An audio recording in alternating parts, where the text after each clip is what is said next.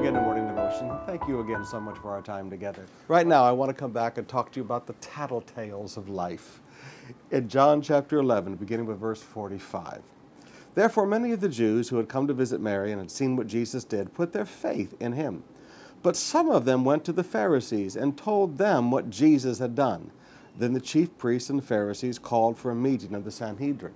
Now, what's going on? Jesus has just raised Lazarus from the dead.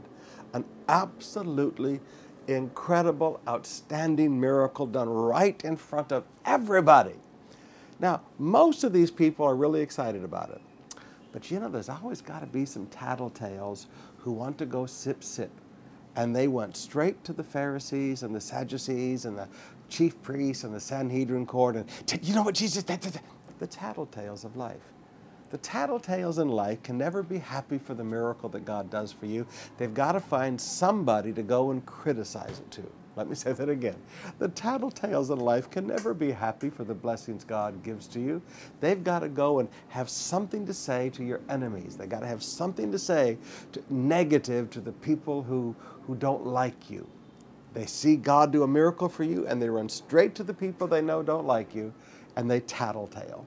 Now, brothers and sisters, at some point in life, you're going to just have to get thick faced enough to understand that this is just part of life and not be upset about it, not be mad about it.